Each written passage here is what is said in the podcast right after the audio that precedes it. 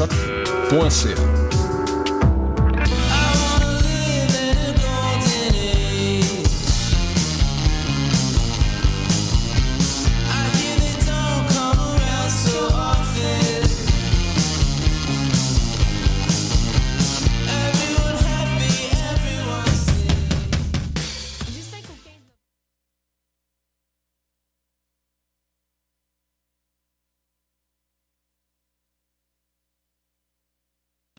27 septembre au 1er novembre prochain, le Festival international du film sur l'art, FIFA, présente le palmarès de sa 33e édition au Musée des beaux-arts de Montréal. Rendez-vous tous les dimanches après-midi à 14h à l'auditorium Maxwell Cummings pour découvrir des films primés sur la danse, la photographie, la musique, la littérature, l'art de rue, l'art public, l'architecture et le théâtre. Pour en savoir plus, visitez le www.artfifa.com. On vous y attend. Novembre, Coup de cœur francophone vous propose plus de 100 spectacles d'artistes d'ici et d'ailleurs. Place à l'audace et aux découvertes avec Bernard Adamus, Galaxy, Ariane Monfat, Marie-Pierre Arthur, Salomé Leclerc, Safia Nolin, Félix Diot, Les Hôtesses d'Hilaire, Fanny Bloom, Jérôme Minière, Mara Tremblay et plusieurs autres. Pour tout savoir, consultez coupdecoeur.ca. Coup de cœur francophone, une invitation de Sirius XM.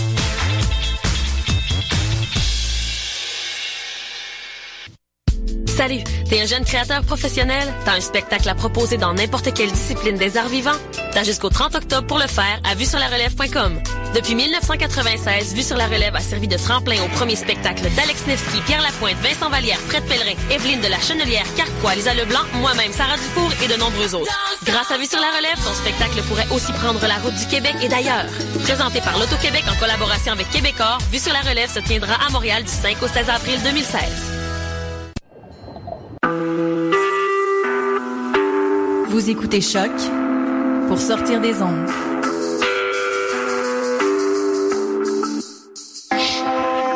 Podcast, musique, découverte. Sur choc.ca.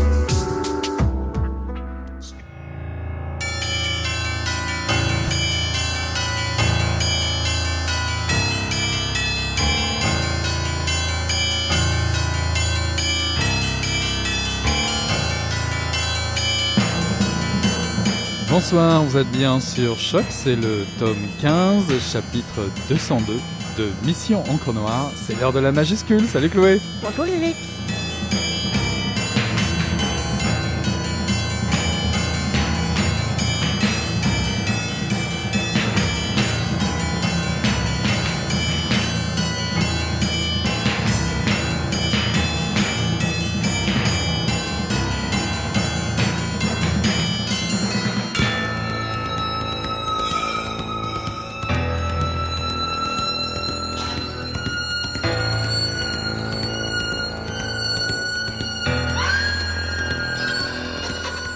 Mis à la porte une semaine plus tard à la suite d'une plainte en justice déposée par un Lord Presser outré que sa fille soit devenue la risée de tous au point d'en être mortifiée, humiliée. Le numéro de juin 1928 fut retiré de la vente pour être envoyé au pilon, ce qui coûta plusieurs centaines de livres. Je fus aussitôt sacrifié sur l'autel d'un espoir d'apaisement de Lord Presser. Pour couronner le tout, le rédacteur en chef de Beaumonde, un certain Augustin Brownlee, m'annonça clairement qu'il ferait passer le mot chez tous ses concurrents que ma perfidie et mon manque abject de professionnalisme deviendraient de notoriété publique, bref, que je ne travaillerais plus jamais pour un magazine mondain. Je trouve que c'est une bonne photo, une photo d'une vraie personne et pas d'une marionnette, m'assura Lockwood, loyal jusqu'au bout. J'avais cherché du réconfort auprès de lui pour une nuit, au-dessus de la chambre noire. Il était nu, assis sur son petit lit, et il me regardait m'habiller. Je suis inemployable, dis-je, tout ça parce qu'une petite conne d'héritière a perdu son sens de l'humour. J'étais en train de prendre les mauvaises habitudes de Greville. Mr. Reed Hill peut sûrement. C'est lui qui m'a décroché ce contrat pour Beaumonde. Il m'a spécialement recommandé. Il n'est plus trop dans leur petit papier du coup. Très bonne introduction à ta majuscule. Il me... Quand t'as dit ça, une petite conne. petite conne d'héritière. petite conne d'héritière. C'est un extrait des Vies multiples d'Armory Clay euh, de William Boyd. Oui, William Boyd, cet écrivain, scénariste, réalisateur britannique, qui est également l'auteur d'une vingtaine de titres, dont un James Bond paru en 2013, solo. Ah ouais. Ok. Et c'est également un collectionneur de photographies, ce qui va expliquer le roman dont je vais vous parler aujourd'hui. Donc, euh, Les vies multiples d'Amory Clay, c'est la biographie d'une photographe fictive née en 1908 en Angleterre. Ce n'est pas la première fois que l'auteur s'amuse à inventer un artiste, à reconstituer sa vie, mais c'est la première fois qu'il prend pour sujet une femme. Donc, pour résumer un peu euh, cette vie, car c'est une vie assez complexe, on comprendra vite le titre. Amory Clay a grandi dans, un, dans une petite ville euh, en Angleterre. Elle passe sa jeunesse dans un pensionnat. Puis, à la suite d'un incident tragique, décide de lâcher les études pourtant prometteuses et devient assistante de son oncle, dans les soirées mondaines de Londres, euh, elle l'accompagne pour faire des photographies. Puis, à la suite de l'extrait dont je vous ai lu, donc, elle, euh, elle, se fait un peu rayer de la carte et décide de partir à Berlin pour se faire un nom en faisant un scandale. Elle prend des photos des bordels, des prostituées, fait une exposition de retour à Londres et elle crée effectivement scandale au point où sa carrière est une fois de plus réduite en miettes. Et là, on est dans les années 20-30, c'est ça? À la fin des années 20, en effet. Et elle a la chance d'avoir rencontré un Américain qui lui propose un emploi à New York. Donc, elle part à New York faire la grande vie. Euh, par la suite, cet homme va devenir son amant. Donc, euh, mais, il est marié, forcément, et il ne veut pas quitter sa femme. C'est très complexe, euh, l'histoire, la, vie de Emery Clay. Donc, elle va revenir à Londres, elle va retourner à New York, elle va ensuite aller vivre à Paris, une fois que Paris sera libéré. Et elle ira faire des photographies de guerre. Elle va monter au front pour témoigner justement de, des horreurs de la guerre. Puis, bon, elle rencontre l'amour, elle fonde une famille, elle va ensuite aller devenir photographe au Vietnam. On voit qu'on la suit dans une vie assez longue. Euh, elle va aussi retourner aux États-Unis, en Californie, à la recherche d'une de ses filles. Mhm. Donc, c'est une vie vraiment remplie, pleine d'aventures, mais toujours avec ce besoin de témoigner, de figer le temps, comme elle le dit, par la photographie et de témoigner de ce qui se passe dans le monde. Alors, j'imagine que tu as choisi euh, ce roman euh, pour plusieurs raisons. Euh, est-ce que, parle-nous de la, structure de ce roman, justement. Ben, la structure, il, est divisé en huit chapitres plus une coda pour mhm. marquer les nombreuses vies qu'a eu Emery. Donc, c'est raconté a posteriori alors que le personnage s'en va sur ses 70 ans. Et la forme est assez hétérogène, en ce sens que le roman réunit des prétendus documents d'archives, des photographies supposément prises par clé. Mais en fait, ces photographies-là sont tirées de la collection que l'auteur possède. Et on a également des extraits de journal intime. L'écriture va chercher à imiter le flot de pensée de cette femme âgée malade qui ferait le tri dans une boîte à chaussures pleine de paperasses et de vieilles photos. C'est comme c'est souvent le cas euh, avec une traduction venue de France. Il y a des expressions, des tournures de phrases qui sonnent un peu fausses, mais l'émotion est là. Elle est servie par le franc-parler et l'honnêteté du personnage. Donc, le, euh, livre est également une formidable occasion de retracer les grands événements du 20e siècle, mais aussi tous les mouvements sociaux et les avancées technologiques.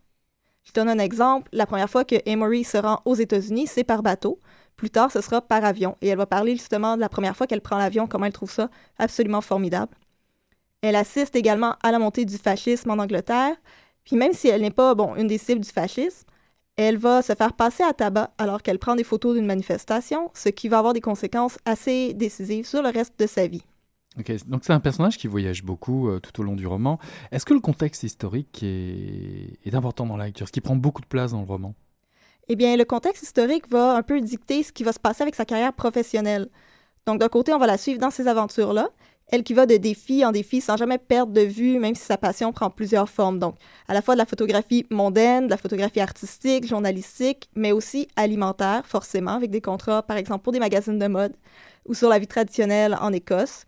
Mais de l'autre, il y a surtout cette vie amoureuse-là depuis les premiers émois jusqu'au premier amant, puis ses fréquentations, toujours avec des hommes qui jouissent d'une structure, euh, d'une situation sociale ou professionnelle avantageuse. Ils sont toujours très beaux, bien entendu. Et enfin, bon, son mariage et euh, son veuvage. Alors, euh, toi qui as l'œil aguerri, bien évidemment, est-ce que ça t'a rappelé, est-ce que c'est une histoire complètement inventée ou as-tu reconnu certains personnages, certaines situations qui te rappelaient, ah tiens, ça me rappelle soit tel ou tel personnage historique ou tel personnage de la mode ou des photographes, par exemple? Eh bien, je ne suis pas très calée en photographie, mais honnêtement, parce que je n'ai pas lu le communiqué de presse comme du monde, j'étais persuadée que c'était une vraie biographie.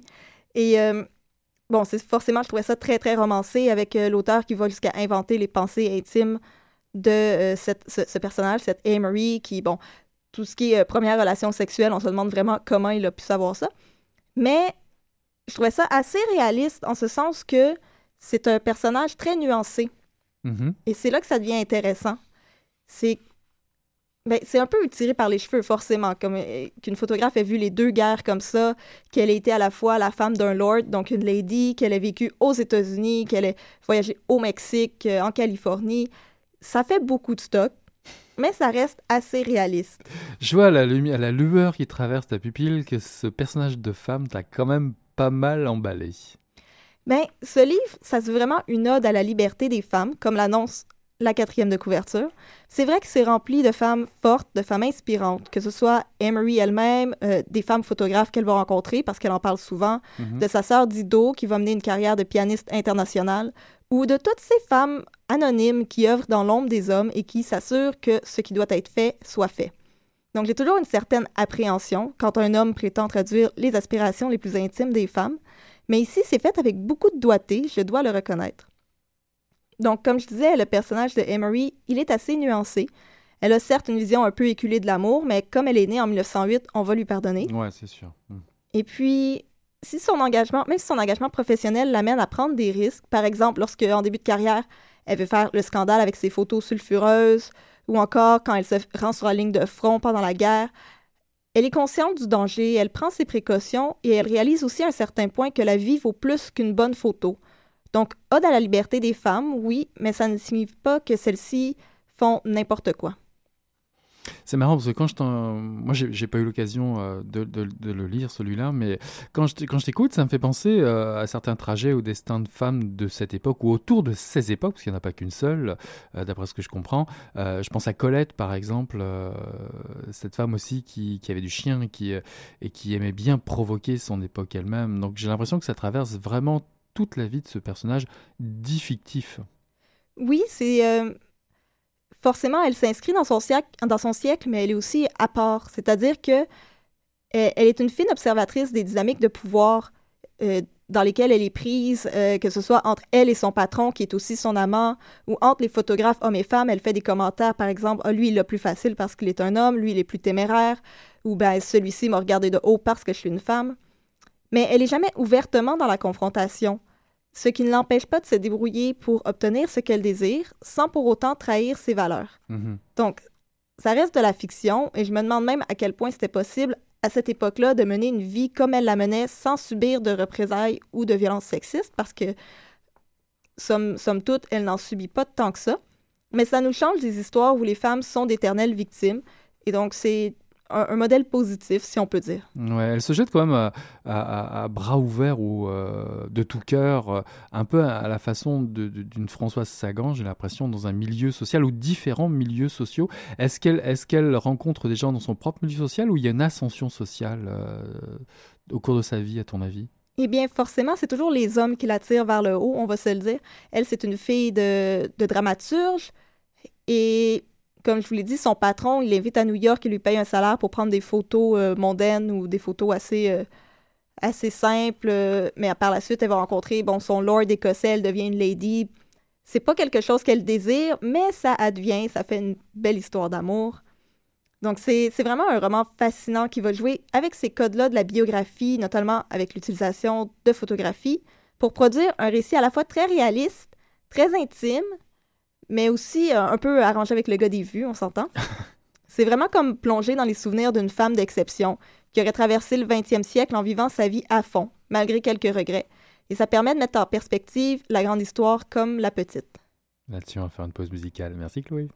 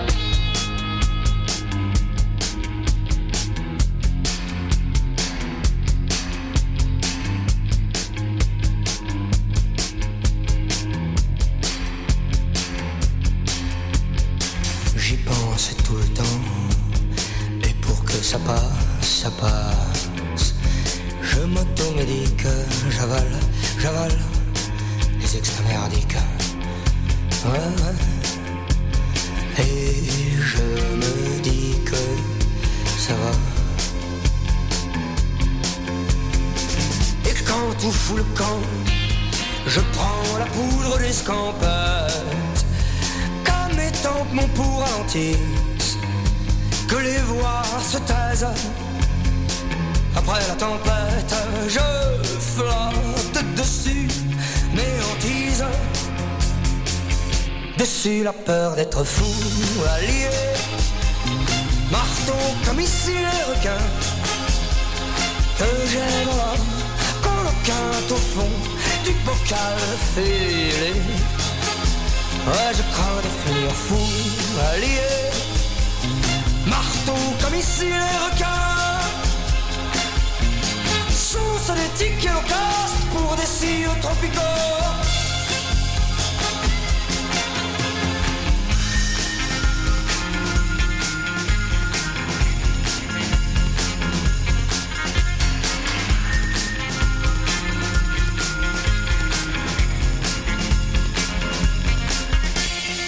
pastilles multicolores pour que les dieux des colères dans la discothèque poussent des palmiers le crocodile accoste. Descendons en parachute dans cet infini paradis. La pensée à ces terres, pas vu des radars satellitaires.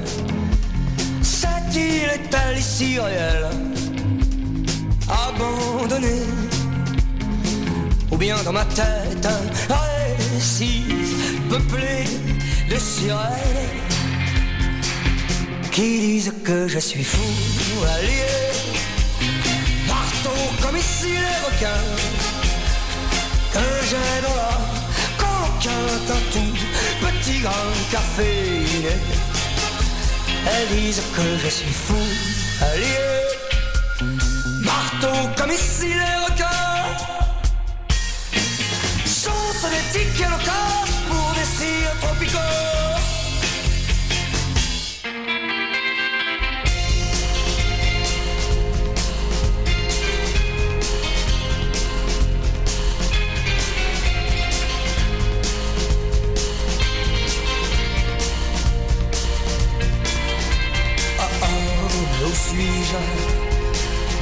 qui sont ces gens qui enfilent des perles au d'autres va-les-pieds Ah ouais, mais où suis-je? Et qui sont tous ces gens qui enfilent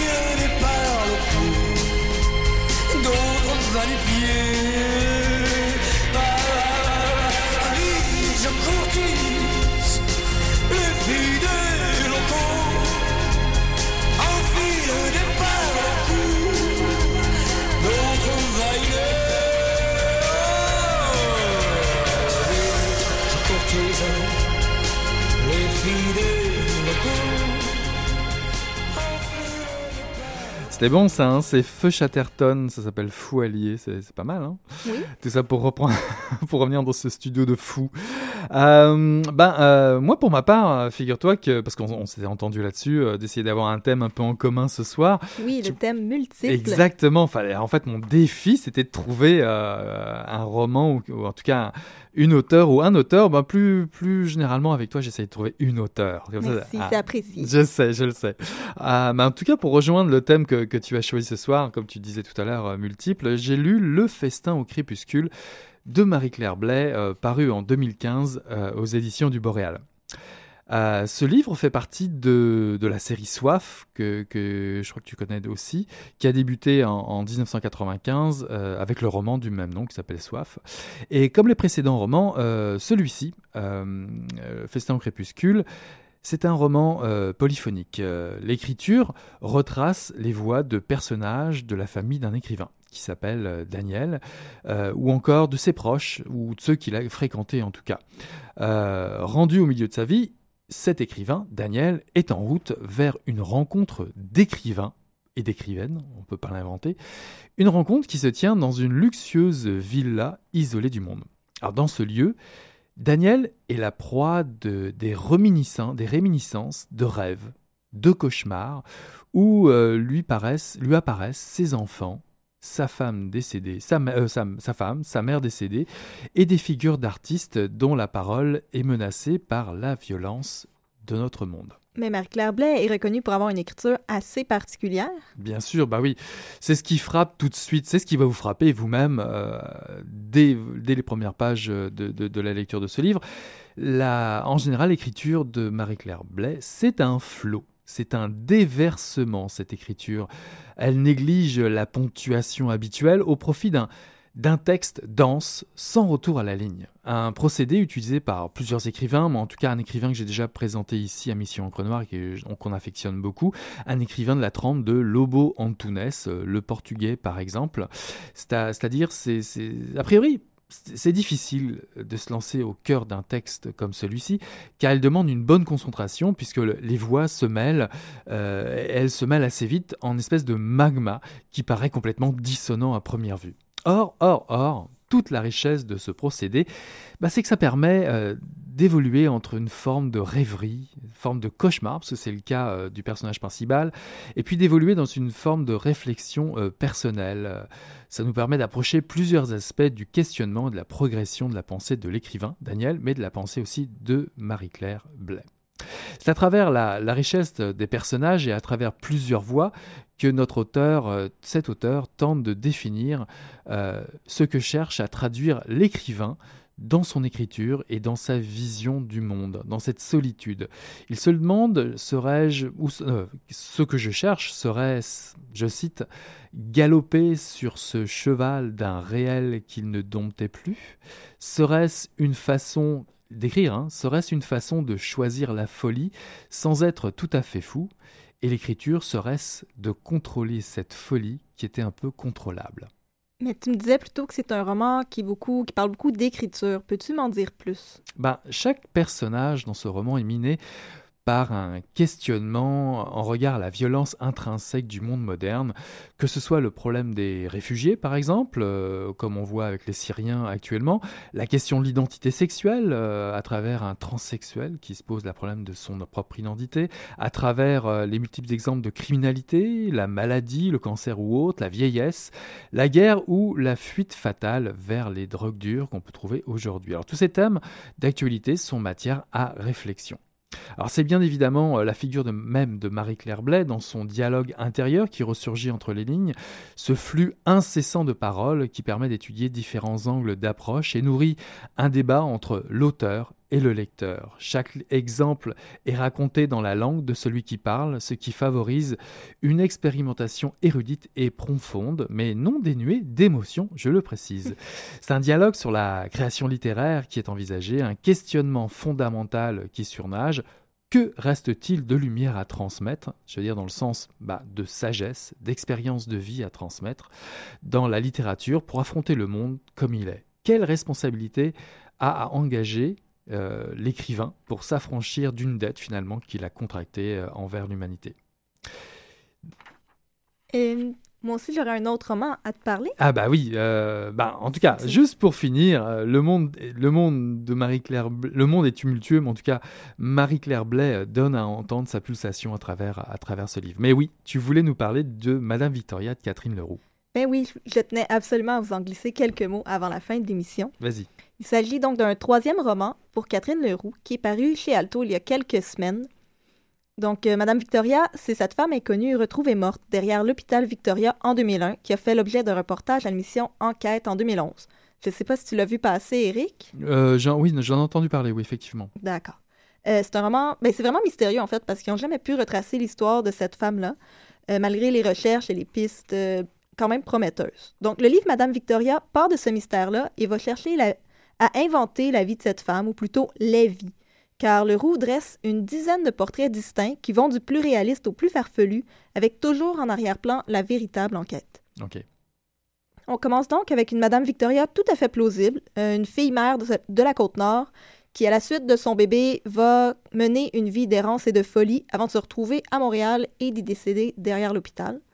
Puis, les personnages sont tour à tour euh, à la tête d'un grand quotidien, survivante d'un pacte de suicide, atteinte d'une allergie aux gens et aux foules, femme de mormons en fuite, esclave noire amoureuse d'un blanc, et ainsi de suite.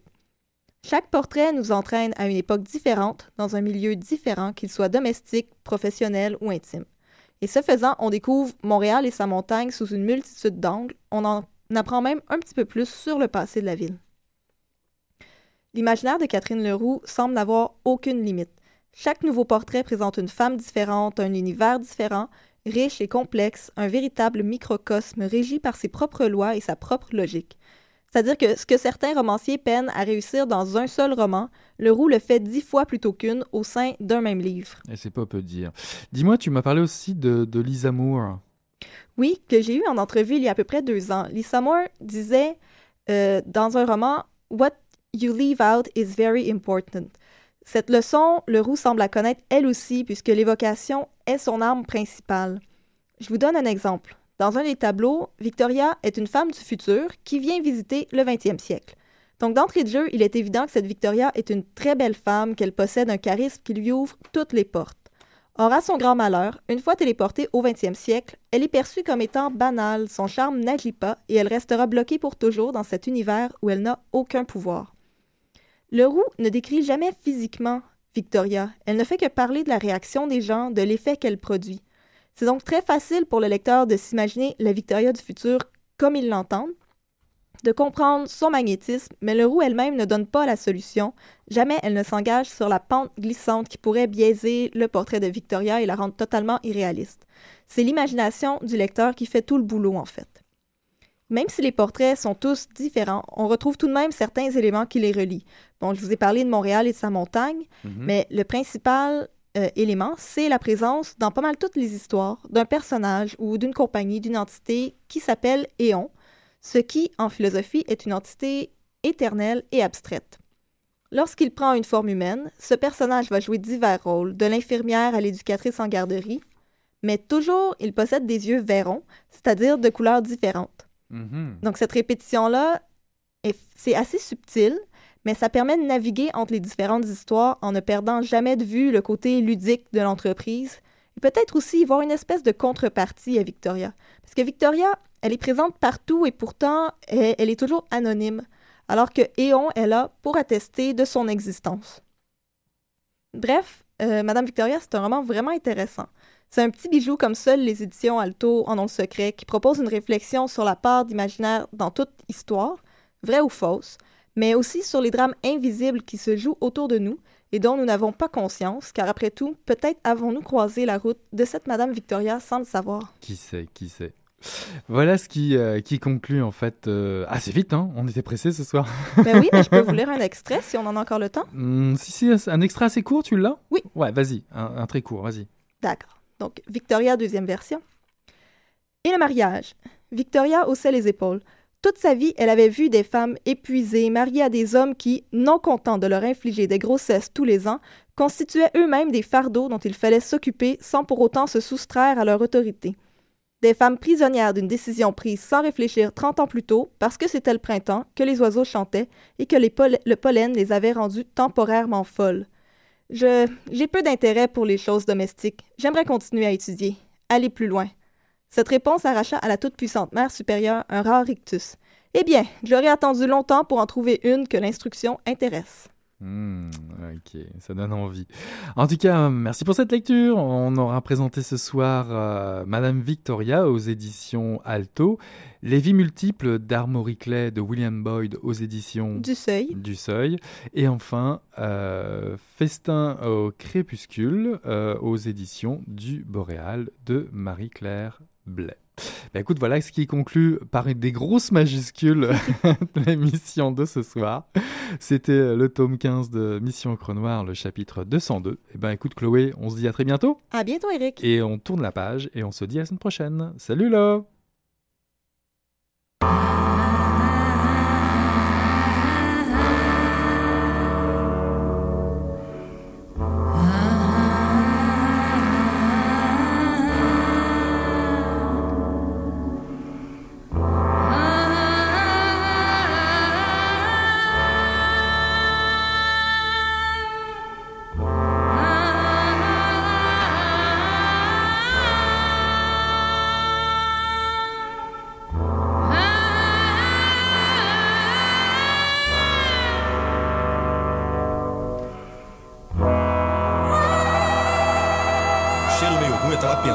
alguma coisa e fedeu as. Pô, mas o negócio tava bom, bicho. O negócio tava bom, só quando ele tava tão entupido. né? Gostoso! Quem diria, hein? Greta Garbo acabou de irajar, hein? É, mas eu tava falando pra você, né? Depois que eu passei a me sentir, aí o negócio ficou diferente.